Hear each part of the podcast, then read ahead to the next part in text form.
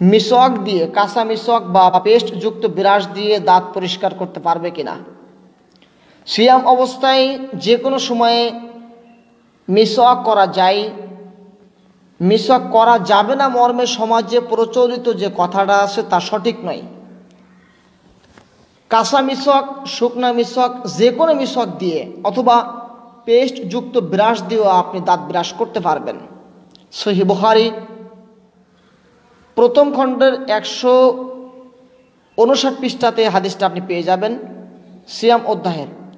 জাবের রাজিয়াল্লাহ ও জায়েদ ইবনে খালেদ রাজিয়াল্লাহ বর্ণিত রাসুল্লাহ সাল্লাহ আলী আসাল্লাম তিনি বলেছেন মিসক করার বিষয়টি সিয়াম রাখা ও সিয়াম না রাখার মধ্যে পার্থক্য করেননি।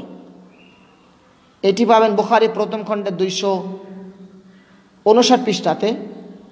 এক্ষেত্রে সিয়াম অবস্থায় আপনি মিসক সেটি কাঁচা হোক অথবা শুকনো হোক, ব্রাশ পেস্ট দিয়ে হলেও আপনি সিয়াম অবস্থায় আপনি আপনার দাঁত পরিষ্কার করতে পারবেন।